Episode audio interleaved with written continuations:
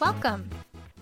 Welcome to Petey's Power Hour. I'm your host, Michelle, also known as Petey, and today's episode is just going to be a little bit different than the usual ones. Uh, today is going to be the first episode where I introduce my mini episodes, which you're like, cool, what's that? What does that mean?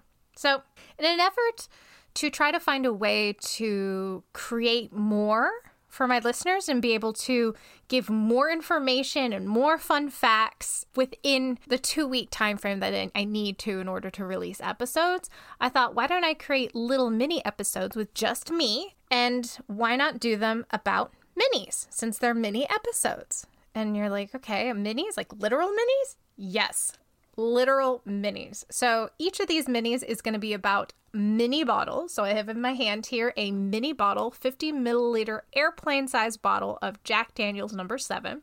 And we're going to go through the history, fun facts, process, and go through a short little tasting at the end. So, pretty much kind of like your regular episode, only big disclaimer here they're just with me. So I'm going to be the only one talking to you here, which I know that's kind of a bummer because the guests are totally fun. But I wanted to try to get an opportunity where you can start talking more about mass market products, things that are more widely available. Loving alcohol is not just about like craft and craft products and small distillers. Like they're great and they're a huge part of the community. But what really is gets people into alcohol is the mass market stuff. Is the things that you have when you're like in college that are widely available that are really cheap.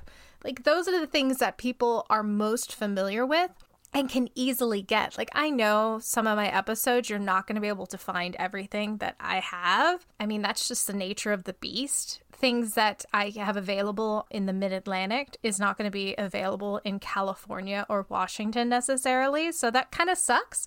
So I want to try to share some stories, some history, some personal experiences with things that are mass market that are widely available. So I thought this would be kind of fun. And it would just be me. So maybe I'll have a guest some days, but it's just gonna be me hanging out, drinking some minis. so sit back and relax, because today we're gonna talk about Jack Daniels Tennessee Straight Whiskey number seven. And this is their flagship whiskey, so the one everyone's pretty much familiar with, with the black label and the square kind of bottles, which I feel like if you can't find this, I don't know where you live. You know where you live? You live in a dry county, which is actually applicable to this whiskey. so let's go over a little bit of history of Jack Daniel. Jack Daniels was founded by Jasper Newton Jack Daniel, who was born around ish 1850. It's, of course, disputed. After acquiring a bit of inheritance from his father, learning how to distill from a Lutheran minister, as well as a, a black former slave named Nearest Green, Jack went and founded the distillery in Moore County, Tennessee. And sort of a fun fact Moore County is actually a dry county. So if you go to visit the Jack Daniels distillery and you stay in Lynchburg, Tennessee, in Moore County, you will actually not be able to drive to buy any any alcohol at all unless you're like in this particular store on the Jack Daniels property that is allowed to sell whiskey because everywhere else is dry, which kind of sucks. So don't stay there if you're going for drinking. So after Jack Daniels was founded, there was actually they started to have a surge in popularity in 1904 whenever Jack submitted Jack Daniels number 7 to the 1904 St. Louis World's Fair. There was a big competition Whiskies from around the world were competing and Jack Daniels won and that was a big deal at the time. I mean, the 1904 World's Fair was a really big deal and popular at the time. And if you haven't seen Meet Me in St. Louis with Judy Garland, I, I know nobody who listens to this has, but I have. that entire movie revolves around this family who's so excited for the 1904 World's Fair in St. Louis. So it was a big deal. But unfortunately, 1904 and the early 1900s is whenever there started to be a real push and drive for the temperance movement. So nationwide prohibition started in 1920. Tennessee actually started their own statewide prohibition in 1910. So, 10 years before nationwide prohibition, Tennessee was like, nah, we ain't gonna sell, we ain't gonna drink. Jack Daniels had nothing to do. Which was terrible.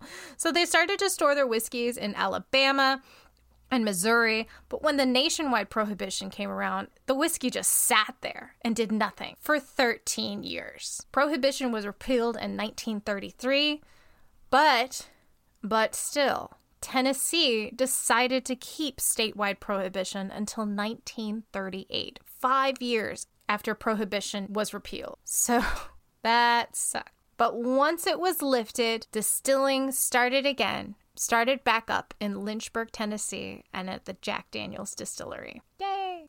So then came to World War II, and there was a real big shortage of ingredients. I mean, obviously, for quality whiskey. So the stuff started to go downhill a bit. That's that's also the second time that they had to close the distillery due to the shortage of ingredients. So they closed during Prohibition, and then they closed for a couple years in, during World War II. After World War II, however, they started to bounce back a little bit and they started to get a little bit of resurgence, especially with like the rock and roll movement. Like famous celebrities started to drink Jack Daniels, and then it was sold to Brown Forman in 1956. It became corporate. Jack Daniels went from family owned to corporate in 1956 in a nutshell. So that's a bit of the history of Jack Daniels. And now let's talk about the number seven. Like, we look at this label and you're like, the hell does number seven mean? Actually, the origin of the old number seven, as it says here, old number seven was the number assigned to the Jack Daniels distillery whenever they went through government registration back in the like late 1800s. And so Jack really liked it that it had the number seven but he was forced to change the registration number when the federal government withdrew the district, and then it became number 16 in District 5 instead of 7, or it's like something ridiculous like that. It was no longer number 7. But instead of removing it, he liked it so much, he's like, screw it, I'm gonna keep it. Who cares? And so there it stayed. It was just a government issued number.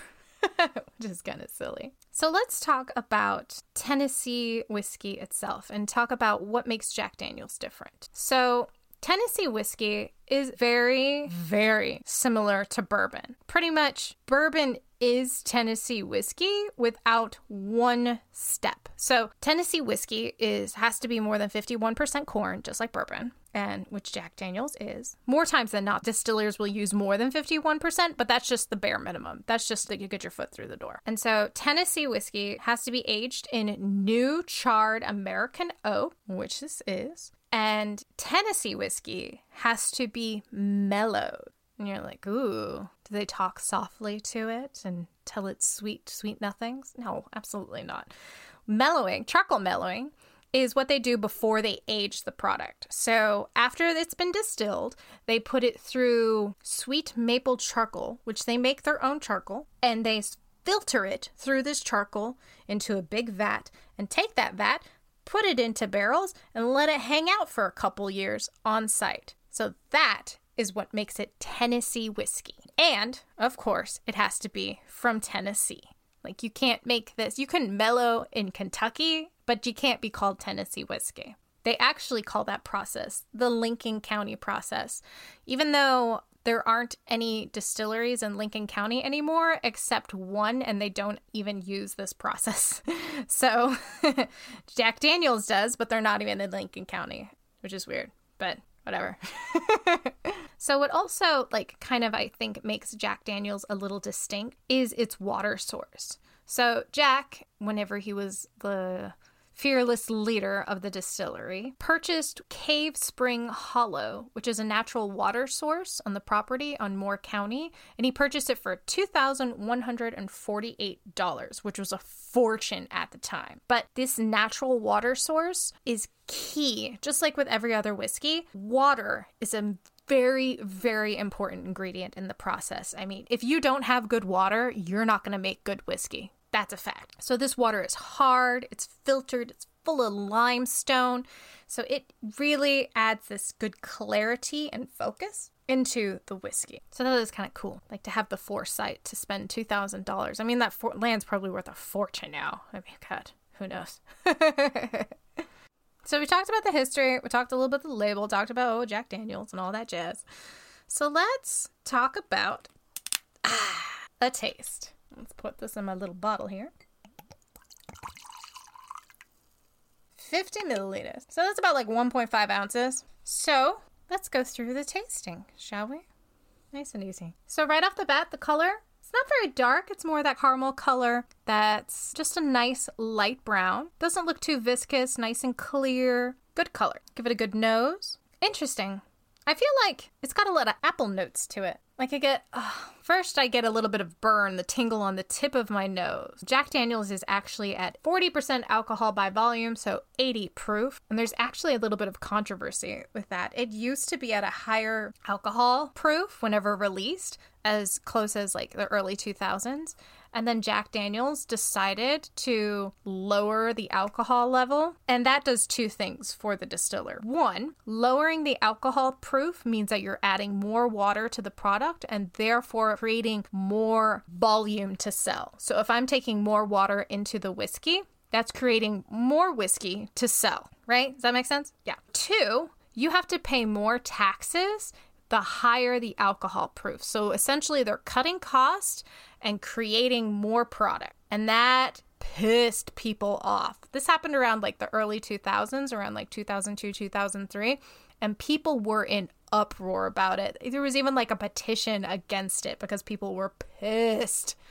But such is life.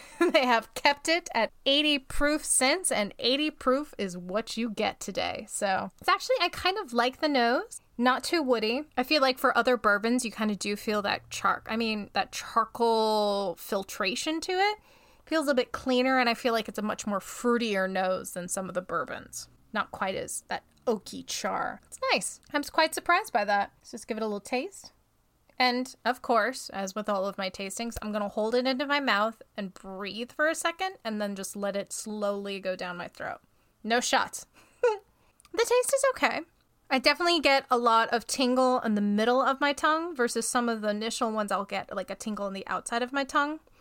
I definitely feel a burn of alcohol that appley on the nose is is transcended into the taste as well. I definitely feel sort of like this kind of green apple notes to it. Not too citrusy. Overall, not bad. I'm kind of surprised by that. To be perfectly honest, I thought I would have much more of a burn. Like I do feel a little bit of burn coming down into my chest, but there's a bit of sweetness there as well that I think helps even that out. Now, by far, this is not the best whiskey I've ever tasted, but you know what? I'm surprised. Not bad. Now, of course, I'm going to make this into a cocktail. What I'm probably going to do tonight is throw some apple cider into it and some lemon juice and call it a day. Or the most famous cocktail that Jack Daniels has is probably a Jack and Coke, which is literally Jack Daniels and Coke. And I thought it was funny reading up about Jack and Coke. It was actually first written up in 1909. So this combination has been around for forever. And if you're familiar with Motorhead, the frontman of Motorhead, Lemmy Kilmister, um, he was a huge fan of Jack and Cokes. So much so that when he passed away in 2016, Food and Beverage magazine officially named their Jack and Coke combination the Lemmy, which I think is is kind of cool. so maybe I'll make a Lemmy tonight. but overall, I think this is kind of cool. I'm very pleasantly surprised by this. Not the greatest whiskey I've had in the world but I would actually prefer to make this into a cocktail versus just sipping it on its own. I don't think it has quite the balance to it for sipping on its own, but for a cocktail, I think it would be really nice because it does have quite the punch, and the apple notes is actually really quite nice. So, what I would probably do, like, even making this like the apple notes with like a whiskey mule, so like adding ginger beer to it, I would enjoy or even a cocktail that has like a soda base to it versus the more alcoholic cocktails, like for example, a Manhattan or an old fashioned or something like that. I would not use that for this. I think something that has a bit more sweetness to it, like a Coke, like a ginger beer, like an apple cider, I think I would prefer making with it just because of the strong alcohol levels I feel when tasting this, but the apple notes are really nice. So, overall, not bad. Not bad for a 2.99 mini. What can I say? So, that was the first episode of the first mini.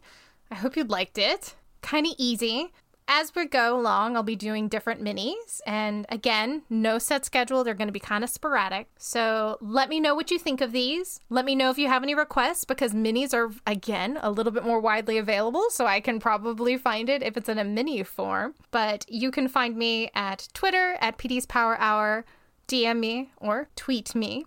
Or you can email me your questions, comments, or concerns at pdspowerhour at gmail.com. If you like what you heard here, head over to polykill.com for more fun podcasts just like this one. And if you want to help out the show, please rate and review on your preferred listening application. It takes just a minute and it really helps out the show. So, thank you, my friends. Drink well. Bye.